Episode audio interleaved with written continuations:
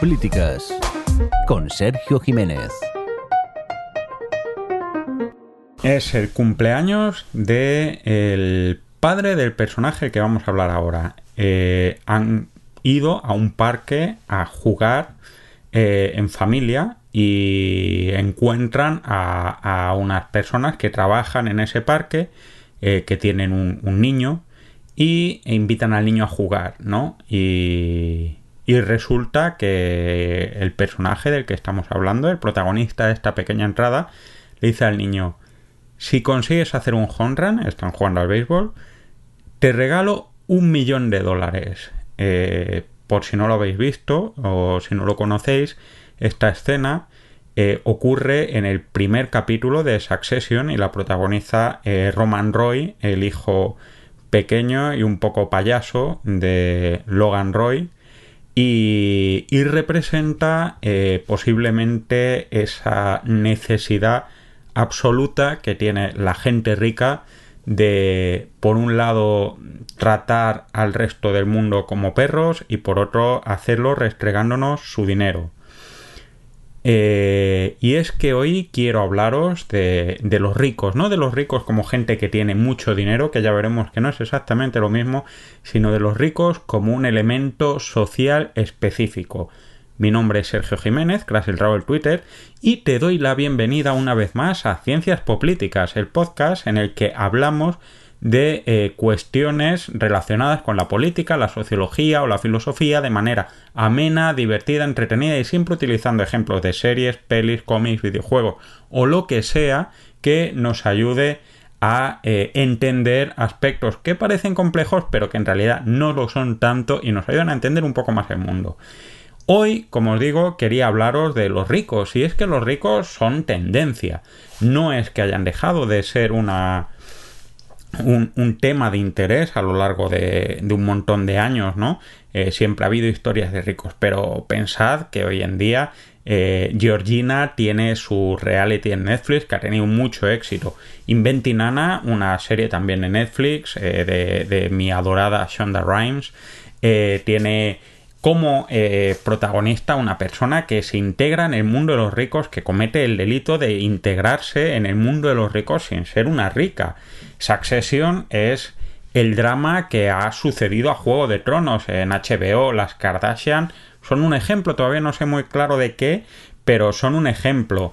Y eh, hablamos constantemente de, temas de ricos, de cómo los ricos se les engaña, cómo los ricos también lloran, cómo los ricos son ricos, cómo los ricos son delincuentes. Pero la cuestión es que los ricos eh, son, son un fenómeno social que va mucho más allá.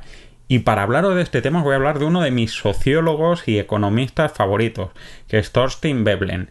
Thorstein Veblen es un filósofo, sociólogo, economista estadounidense de finales del siglo XIX y principios del siglo XX que escribió uno de los libros más entretenidos y, y disfrutables de sociología, os lo digo en serio, que es la teoría de la clase ociosa, en la que habla precisamente los ricos como fenómeno social y como institución social. Ya os he hablado alguna vez del institucionalismo. El institucionalismo es básicamente todo aquello que creemos y que condiciona nuestro comportamiento y que no está basado en un hecho físico como tal, ¿no? Por así decirlo.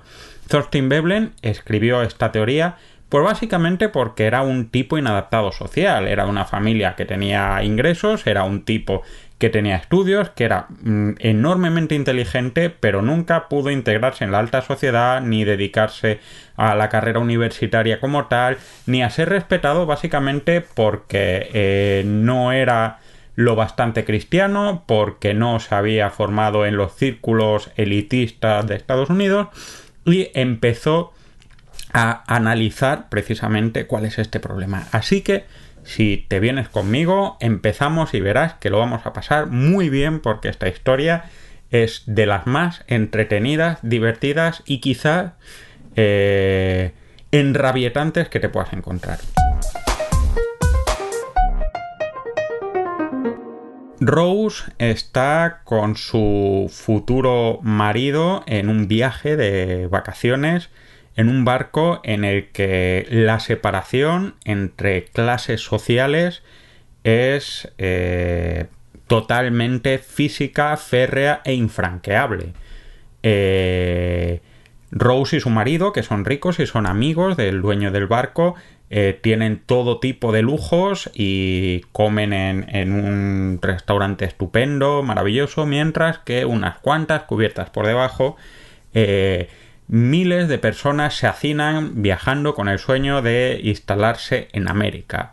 Eh, no hay que ser muy listo ni haber, ser un experto en cine, no hay que ser boyero ni pumares para saber que estoy hablando de Titanic. Y es que Titanic es más o menos de la época en la que Thorstein Veblen escribe esta obra y eh, retrata perfectamente esta eh, dicotomía social entre los ricos y el resto del mundo. ¿no? Rose y su marido son ricos y Jack no es rico, ni nadie de los que están ahí.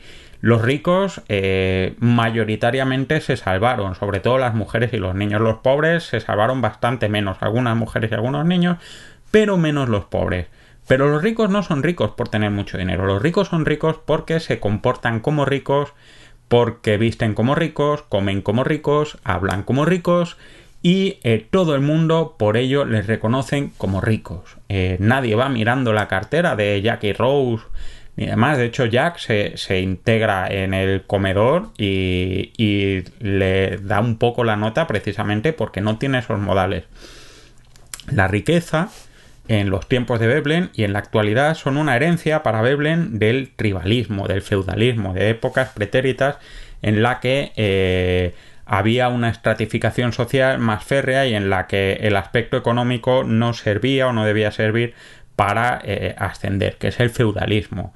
Curiosamente, los ricos mantienen una perspectiva muy feudal y, y cuando estaba preparando esto no dejaba de pensar en que no eh, deja de ser curioso que la serie que ha sucedido en éxito en HBO a Juego de Tronos ha sido Succession, eh, en la que hay intrigas familiares, una lucha de poder eh, muy grande con personajes arquetípicos movidos por intereses distintos y el resto del mundo no importa una leche, ¿no?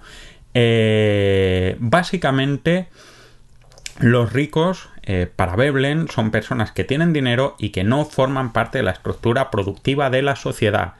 Eh, ya sé que vais a decir los Roy, como dice nuestro amigo Ronald Roy y demás, eh, hacen discurso del odio y montañas, y montañas rusas, que el capital financiero hace muchas cosas, pero en realidad producir lo que es producir algo útil y en la sociedad industrial en la que Thorstein Veblen escribe lo importante era producir cosas útiles, no producen cosas útiles. De hecho, eh, la mayoría de esta gente, eh, y ahora lo vamos a ver, mm, puede que hayan producido en algún momento, pero hay un momento en el que dejan de trabajar y se dedican básicamente a ser ricos. Y ser ricos eh, es algo que requiere es un trabajo a tiempo completo que basa su legitimidad en la búsqueda de un estado o de una mm, diferenciación simbólica. Lo vemos, por ejemplo, en Billions, ¿no? Es una serie que yo no sigo, pero nada más que, ver cómo va vestido el, protagonista, eh, te das cuenta de que esa gente tiene dinero, ¿no? Y ves las casas y ves esa, pasa igual en Succession. Es un trabajo completo. Y esto es por lo que llama Thorstein Veblen la superioridad pecuniaria. Es decir, eh, tiene, es superior porque tiene mucho, mucho, mucho dinero. Pero claro, tener mucho dinero en la cartera no sirve de mucho o no es algo que se pueda demostrar. Tendrías que ir con eh, la cifra de tus ingresos en la frente. ¿Y para qué te sirve el dinero si no puedes demostrar que tienes poder? Eh, entonces esto nos lleva a dos cuestiones importantes el consumo conspicuo, eh, que quiere decir eh, gastar mucho más de lo necesario, pagando mucho más de lo que vale para demostrar lo que tienes, y el ocio conspicuo. El consumo conspicuo lo vemos, mm, siento repetirme, pero en Succession, en todos esos yates, en todos esos viajes estupendos y, maravillosos eh, que valen pues como posiblemente el sueldo de toda nuestra vida, el yate, eh, y que no tiene una finalidad. Realmente nada de lo que hace, pues esta gente está en un yate y no hacen más que tomar el sol y conspirar unos contra otros como podríamos hacer cualquiera de nosotros en un apartamento en Torrevieja. Pero el caso es que se van al yate. ¿Por qué se van al yate? Porque pueden. Y de hecho, eh, si no lo fueran al yate con, con, ese dinero, pues no les valdría ser ricos, ¿no? Eh, había una anécdota que contaba otro de mis sociólogos favoritos, Norbert Elías, que el cardenal Richelieu, eh, el malo de los mosqueperros, tenía un hijo bastardo al que le dio una bolsa de, de dinero eh, muy cargada y le dijo, te veo de aquí a un año. Y al año volvió el hijo y, y le dio la bolsa de dinero y otra bolsa con la misma cantidad de dinero con el dinero que había ganado. Y Richelieu cogió la bolsa, la tiró por la ventana y dijo, esto lo podría haber hecho cualquier pobre, ¿no? Esto, esto es el consumo conspicuo. No eres rico para tener dinero, eres rico para mostrar poder.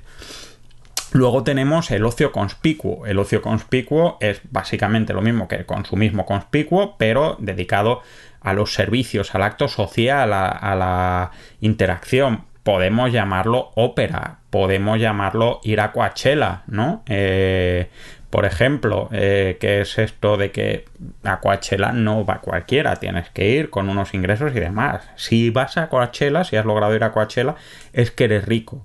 Y, ese tipo de filtro forma parte de algo no muy distinto a los círculos feudales, ¿no? A veces pasa que te pegan un timo y pasa como esto del Fireman, este, el festival que les dejaron a todos timados, sin agua, etcétera, etcétera, porque en realidad no se trata de lo que vas a ver ni de lo que vas a, conseguir, sino de demostrar que tienes dinero para pagar, para estar allí. Es decir, es tener mucho dinero y mostrarlo al resto del mundo con propiedades. Y cuanto más exclusivo es lo que tienes, más rico demuestras que eres y más poder tienes. No es solo esto, sino que además eh, este tipo de consumismo conspicuo nos lleva a tener empleados múltiples. La importancia de, eh, esa persona rica está vinculada a la cantidad de personas que les rodean, ¿no? Y, esto tenemos series directamente que hablan de este tema, series como El Séquito o más recientemente Atlanta, eh, son elementos que muestran cómo personas que triunfan en la vida van rodeándose de otras personas que demuestran su poder, ¿no? Eh, en realidad necesita llevar Paperboy a Darius y demás, pues posiblemente no, pero hay que lo lleva. ¿Por qué? Para demostrarlo. Los sitios a los que va Paperboy a esta fiesta eh, de Inglaterra, pues toda esa gente que se rodea y, demás, no dejan de ser gente que están ahí para demostrar ese tipo de poder. Esto no tiene por qué ser a veces, o sea, a veces como lo vemos son los amigos y demás, pero hay otras veces que este tipo de poder es lo que llamaba otro, economista libertario que, se, que murió hace poco, los trabajos de mierda, ¿no? Considera que hay un tipo de trabajos, una serie de trabajos que no tienen ninguna productividad y uno de ellos es lo que él llama lacayos, que están ahí para demostrar que su jefe es muy importante. Eh, de nuevo en Succession, el capítulo de la cacería, estos lacayos, esta gente que está ahí esperando coger las migajas del poder de estas personas ricas, eh, directamente están dispuestas a humillarse por la paga, ¿no? Y hacen como que, se arrastran por el suelo para hacer como de perros y demás. Son trabajos de mierda. Pero no es solo, hay un momento que tú ya no puedes gastar físicamente más dinero y entonces eh, llega el ocio vicario.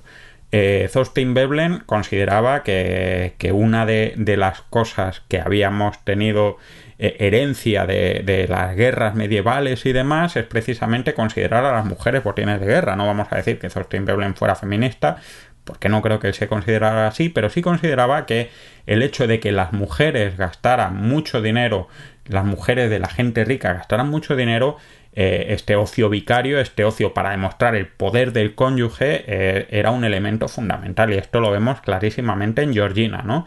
Georgina no hace nada. Georgina, pues, básicamente lo que es es mujer de Cristiano Ronaldo, pero el hecho de que ella gaste todo ese dinero y tenga esa vida tan lujosa no demuestra su riqueza ni su éxito, demuestra la riqueza y el éxito de un futbolista, un futbolista que se considera el más rico y el más grande de todos los tiempos. ¿De qué sirve ser el mejor futbolista si la gente no lo sabe?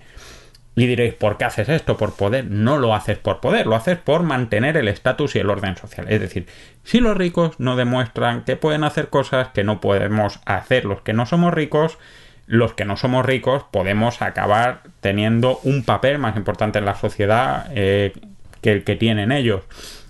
Por eso eh, estos ricos tienen una visión conservadora. Y por conservadora no quiero decir que voten partidos conservadores. Alguien puede ser rico y puede ser elitista y puede ser gran parte de, los liberales estadounidenses son ricos, se comportan como ricos, tienen actitud de ricos, y, pero son conservadores, no estarían gastándose el dinero que tienen en mansiones y demás y todo esto, incluso, bueno, ya hablaremos de su beneficencia y, demás, si no fuera para demostrar su, su poder y sus ingresos.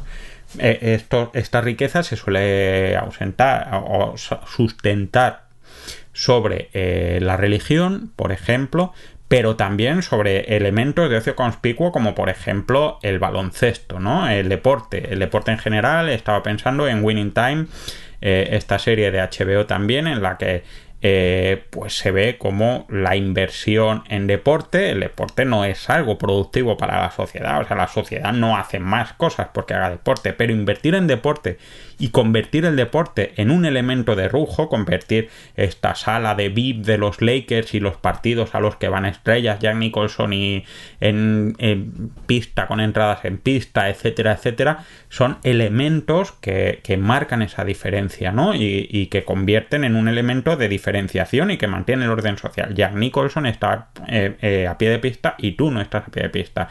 Eh, los amigos de de Jerry Bass están en, la sala privada de los Lakers y, tú no. Eh, el palco del Real Madrid, pues están los ricos y la gente de empresas y la gente de empresas que son lo bastante importantes para que la empresa le invite y tú no, ¿verdad? Estos son elementos importantes y también tenemos otros elementos como por ejemplo la cultura.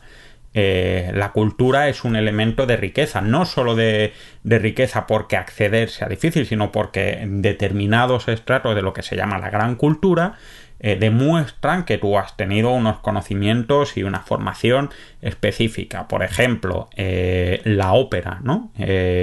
la ópera demuestra que tienes un conocimiento de música, etcétera, etcétera, y no es un elemento accesible. Cualquiera le puede gustar la ópera, eh, eh, pero sin embargo el hecho de, ir a la ópera puede ser un elemento de diferenciación, o la alta cocina, o cualquier elemento que sea medianamente caro y que pueda servir para diferenciarnos porque la gente, primero, eh, no tiene dinero para, para disfrutarlo y segundo, en caso de que lo tenga, no lo va a poder disfrutar igual porque ellos no eran ricos desde el principio.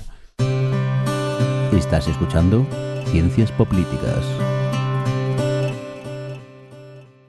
Gustavo Fringe eh, posiblemente sea uno de los tipos más ricos de Alburquerque, Nuevo México. Eh, su negocio floreciente de tráfico de metanfetaminas eh, le hace enormemente millonario y sin embargo va vestido con su uniforme de, dueño de una cadena de comida rápida, vive en una casa no tan grande eh, y hace, lleva una vida casi monacal.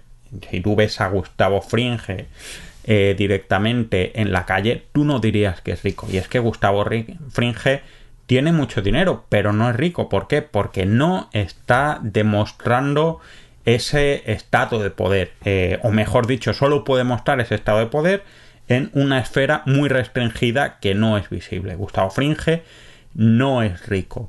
Y es que eh, uno de los motivos por el que los ricos tienen un comportamiento diferenciado a los que no somos ricos es precisamente marcar que las barreras eh, que separan la, la posesión del dinero marcan un estado social. Hemos hablado antes de la ópera y, os quería hablar de, precisamente la moderna Cenicienta y de una película como Pretty Woman. Pretty Woman es una película en la que a Julia Roberts, no sé si la habéis visto porque es una peli que no se pasa casi nada en la tele. Eh, Julia Roberts, que no es precisamente rica, eh, es contratada para prestar sus servicios a un cliente que podría haber contratado a alguien más rico, pero no a alguien más caro, pero mira, se ve que esto no era un objeto de ostentación como otro de los demás, pero la lleva a la ópera, eh, la, lleva como un símbolo de ostentación a un circuito reducido. Pero Julia Roberts es tan maravillosa y tan estupenda que, aunque sea pobre y demás, aprecia la ópera y dice esa frase tan bonita, ¿no? Y aprecia ese bonito collar.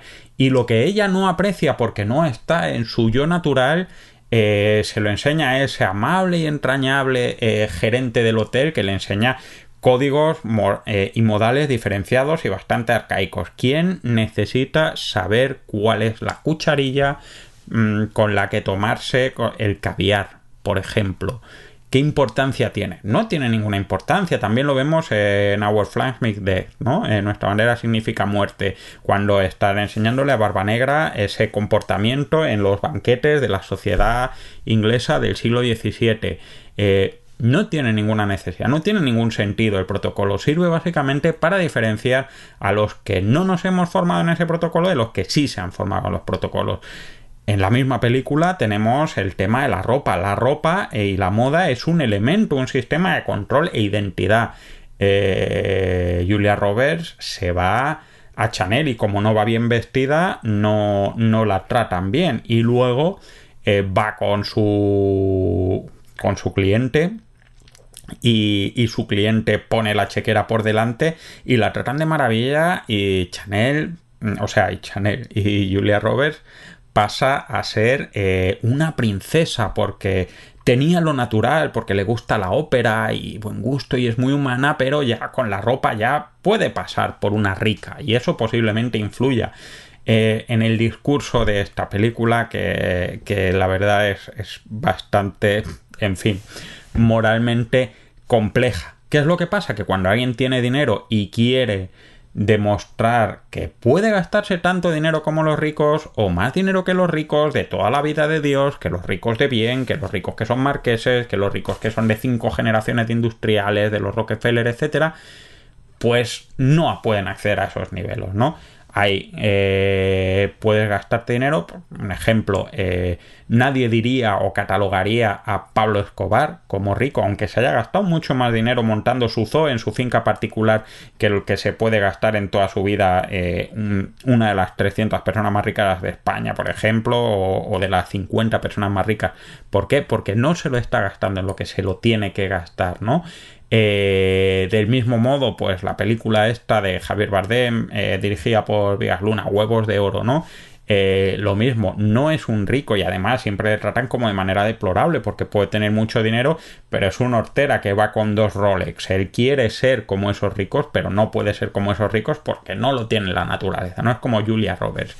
Y es que esta mística, este conjunto de códigos, de, modales, de educación, de la ópera que te gusta, de no sé qué, eh, hacen que la promoción social no sea fruto del trabajo, sino de la adopción creíble de un sistema de valores. Tú puedes ganar mucho dinero, pero amigo, como no te guste la ópera o los restaurantes de tres estrellas, o no tengas un Porsche Cayenne, o no sepas llevar ropa de marca y distinguir cuáles son los zapatos buenos de los malos, serás un pavo con dinero, pero no vas a ser un rico.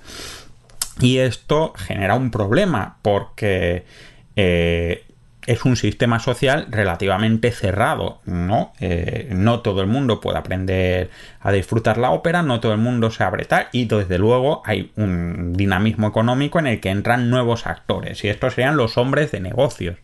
Los hombres de negocios, hombres y mujeres de negocios, recordemos que, Veblen es de principio de siglo y, no utilizaba lenguaje ambiguo y demás, o sea, eh, doble eh, utiliza, decía que eran eh, los últimos, el último escalafón o, el enlace entre la gente, las clases medias, trabajadoras, que son las que producen y las que hacen cosas útiles, frente a los ricos. ¿Por qué? Porque utilizan su conocimiento del mercado para hacer dos cositas. La primera es eh, generar bienes y servicios y venderlos bien, pero en segundo lugar utilizar su conocimiento del mercado para generar un comportamiento diferenciado entre la gente rica y la gente no rica para convertir sus productos y sus bienes en productos de lujo.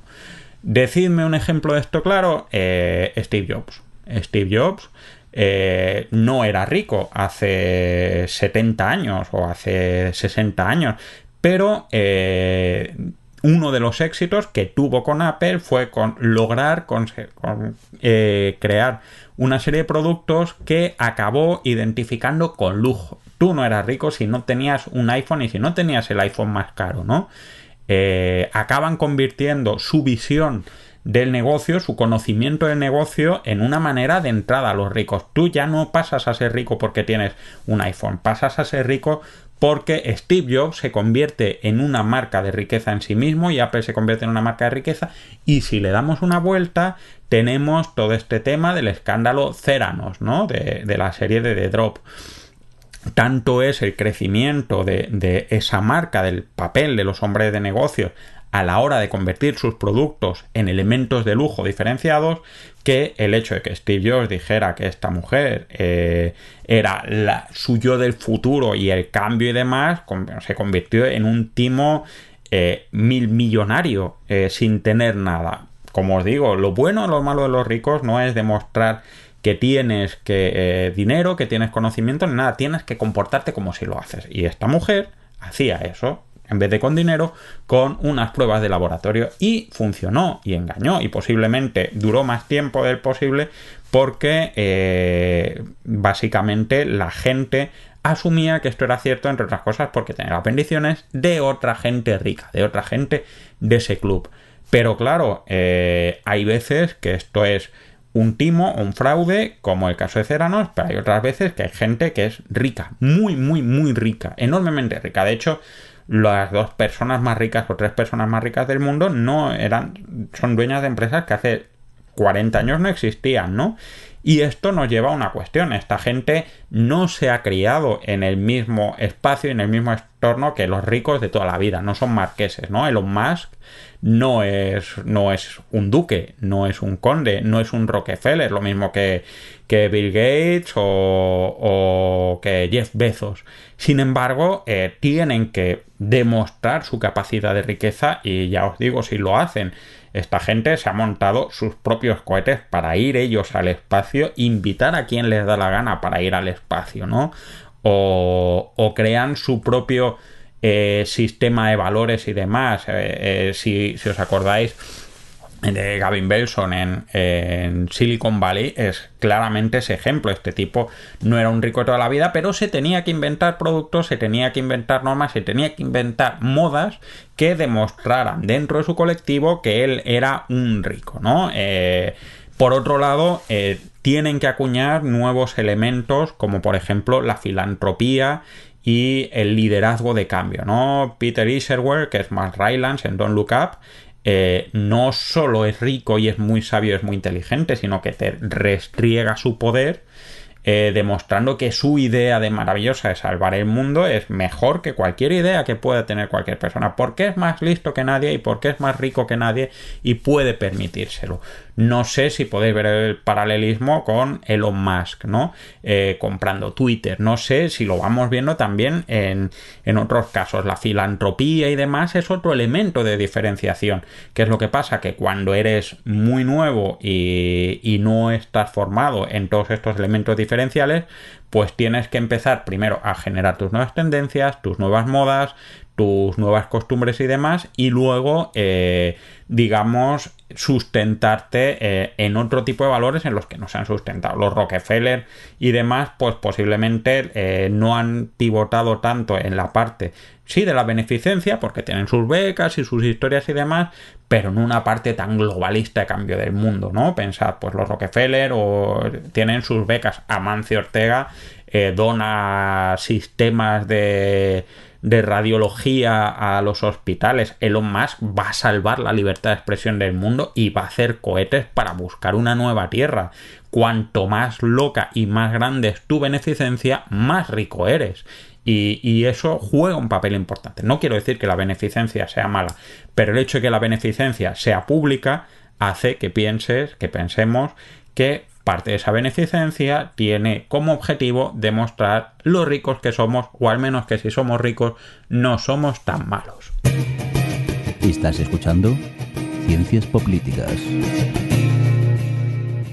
Una joven con un acento, la verdad es que bastante divertido, eh, y que va bien vestida, va paseándose por hospitales, o por hoteles de Nueva York, demostrando lo mucho que sabe de moda, lo mucho que sabe de arte y lo simpática que es. Eh, esta mujer a lo largo de unos cuantos años, dos, tres años, monta una operación financiera en la que consigue eh, hasta cierto punto gran cantidad de apoyos para montar su propia fundación y demás. Y realmente a nadie le ha enseñado su cartera, ni le ha enseñado sus extractos de cuentas, ni nada. Eh, la han admitido entre los ricos porque se ha comportado como una rica, porque vestía como una rica, porque hablaba de arte como una rica. Eh, básicamente Anna Delvey había cogido eh, posiblemente o posiblemente no el libro de Thorstein Veblen y cogió el manual y dijo cómo hackeamos a los ricos y básicamente de esto va Inventing Anna Inventing lo que hace es eh, pensar cómo intentar entrar en el club de los ricos sin tener dinero ya que intentar entrar en el club de los ricos aunque tenga dinero no siempre es posible ¿Para qué necesito yo dinero para entrar en el club de los ricos? A lo largo de la serie, eh, que se hace un poquito larga y que tiene eh, sus, capítulos mejores y peores, Netflix, a ver si vamos acortando un poquito eh, capítulos y, sagas y demás, vamos viendo cómo Ana va triunfando a través de dar el pego con su ropa, sacando temas de conversación, comportándose como una rica, eh, utilizando trucos que realmente utilizaba Arturo Fernández, otro, otro ejemplo evidente en la Casa de los Líos, diciendo me he dejado la tarjeta en el otro traje, chatina o lo que sea, ¿no? Eh, hay que decir que este es uno de los grandes problemas y es que el sistema de, la riqueza está montado, desde la teoría de Veblen, en que eh, la riqueza es solo importante cuando no solo es grande, sino es legítima y viene de fuentes importantes, ¿no? Es decir, eh, pensemos, por ejemplo, en una figura un poco peculiar de la historia de España como Paco el Pocero. Paco el Pocero en su momento llegó a ser extremadamente rico, pero no se le conocía como el marqués Paco o Paco el millonario, se le conocía como Paco el pocero, como Paco el señor que iba limpiando bolsas de mierda. Mm, perdón por la expresión, pero creo que tenemos el explicit. Es decir, eh, los trabajos poco reconocidos y que generalmente dan más productividad no tienen un ascenso fácil en la promoción social.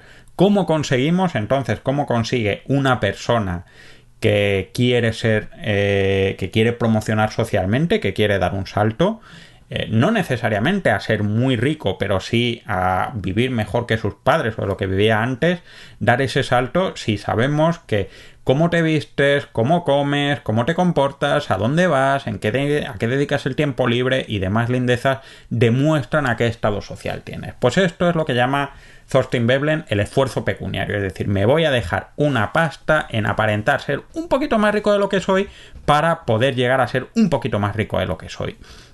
Se consiste esto en gastar para adquirir símbolos de riqueza, eh, un ejemplo muy claro, la película, la serie esta, como eh, en la que se avecina, ¿no? Aquí tenemos como un montón de gente que es de clase media alta o de clase media que quiere dar un salto a un, nivel socioeconómico un poco más elevado, hace hipotecas muy grandes para comprarse eh, apartamentos o pisos en sitios un poco más lujosos del que eran sus padres y demás para demostrar que han prosperado socialmente. Pasa con los coches, ¿no? Toda esta locura de los coches a 10 años, deportivos, deportivos urbanos, etcétera, etcétera, para demostrar que, caramba, tú tienes un Audi o tienes un, Porsche Cayenne o tienes cualquiera de estas otras historias.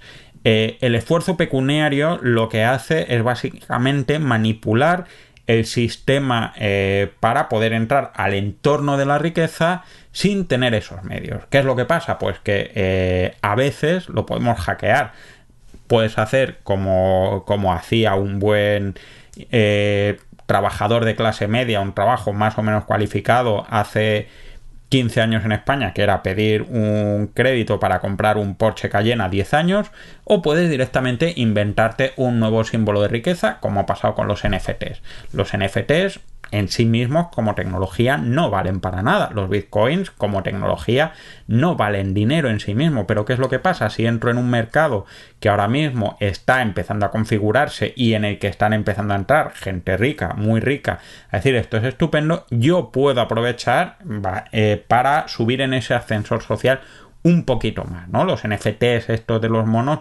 son un ejemplo claro de, esa vocación, de un esfuerzo pecuniario, pero inventando un nuevo sistema. Otro elemento importante, eh, pues precisamente el, uso de la enseñanza superior, ¿no? Y, de la educación y de los estudios. Thorstein Veblen, como os he dicho, era una persona que no pudo tener una carrera académica más importante porque básicamente no era lo bastante cristiano como, como para serlo, ni de familia lo bastante anglosajona, y también porque escribió un artículo en el que, o un ensayo en el que hablaba de cómo la banalización de la crueldad y, de hacer la pelota en la universidad estadounidense eh, había hecho que el sistema universitario no fuera mejor, sino un, atajo de pelotas más grande, eh, lo que hizo que no se ganara demasiados amigos. Eh, la enseñanza superior es un mecanismo, es un símbolo de riqueza, ¿no? Eh, Roy eh, habla varias veces de su doctorado y de sus estudios y de que ella ha trabajado realmente porque es muy lista, ¿no? en Big Bang Theory, por ejemplo, pues estos son frikis, pero son frikis con estudios y con conocimientos y con nivel. No vamos a decir que sean ricos, pero efectivamente son frikis más amigables que si fueran ese tipo de frikis y tuvieran ese tipo de aficiones y estuvieran todo el día leyendo TVOs, pero fueran torneros fresadores, ¿no? Esto es, es, es así, con mi debido respeto a los torneros fresadores que, admiro más que la mayoría de los doctores que conozco. Eh, además, eh, la promoción social se encuentra con dos barreras importantes. La primera que es la meritocracia. Eh, muchas veces te dicen que, tu sistema de promoción social o que tú puedes llegar todo lo lejos que te propongas por todo tu esfuerzo y demás, cuando en realidad basta mirar los apellidos de las personas que dirigen las empresas o los partidos políticos y no necesariamente los más conservadores para encontrar que no es un mundo tan abierto, ¿no? La meritocracia es una ficción, es una manera de cerrar ese debate. ¿Y cuál es el complemento ideal para la meritocracia? La suerte. Eh, la suerte tiene un papel muy importante en la justificación del status quo que tiene este sistema de riqueza. ¿Por qué? Porque dices, si has ascendido, si no has ascendido por meritocracia, quizá lo puedes ascender con la suerte. Y cuando ves a alguien que ha ascendido, que parece literalmente tonto o idiota y que no tiene capacidad ni medios para llegar a ese sitio, pues dices, oh, pues qué suerte ha tenido, ¿no? Pues vaya pelotazo. Eh, vendió unas casas en no sé dónde, unos terrenos en no sé dónde, o invirtió muy rápido en tal historia, invirtió en Bitcoin, o invirtió en Intel, o compró acciones de Apple, y te lo venden como la suerte, como triunfo. Nada relacionado con el trabajo. Pero ojo, no os creéis, eh, estoy seguro de que os está cayendo bien, también como me cae a mí. Pero eh, no confundamos a Veblen con Marx, aunque el pensamiento de Thorstein Veblen está muy relacionado con el pensamiento de Karl Marx acerca de cómo la gente rica deja de trabajar y se pone a vivir de la gente que trabaja eh, sin ninguna aportación a la sociedad nada más que vivir de la gente que trabaja.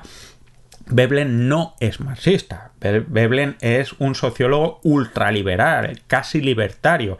Él no quiere que se acabe el fin del reparto desigual de la riqueza, sino que él lo que quiere es que eh, todos estos sistemas institucionales existentes dejen de funcionar para que eh, haya un sistema en el que en realidad quien más aporta a la sociedad consiga más éxito y quien no aporta se vaya al arroyo, que es un poco como os digo, eh, lo que puede sentir cualquier inadaptado social cuando sabiendo que es mejor trabajador, más listo, más inteligente y más brillante que muchos de sus compañeros a los que triunfa, está esperando que pase y que posiblemente nunca vaya a pasar.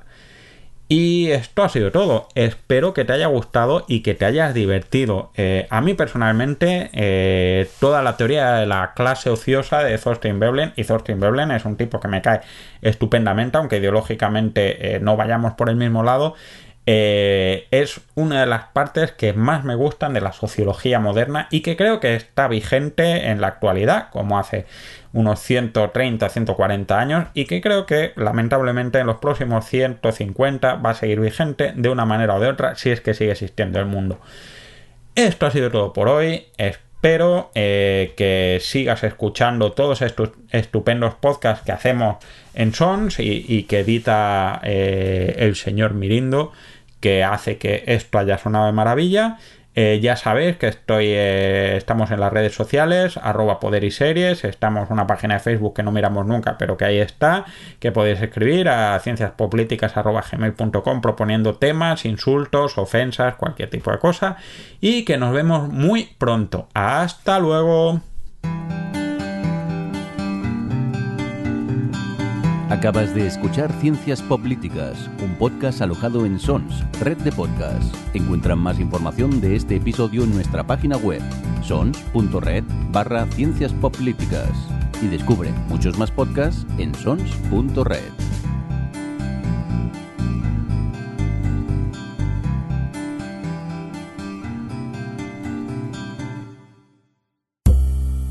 ¿Te gusta la novela negra? Adéntrate en El Rincón Criminal, un podcast de José Antonio Algarra en el que te habla de sus autores y personajes favoritos del género negro. Un podcast confidencial y solo para tus oídos. Encuéntranos en sons.red barra El Rincón Criminal.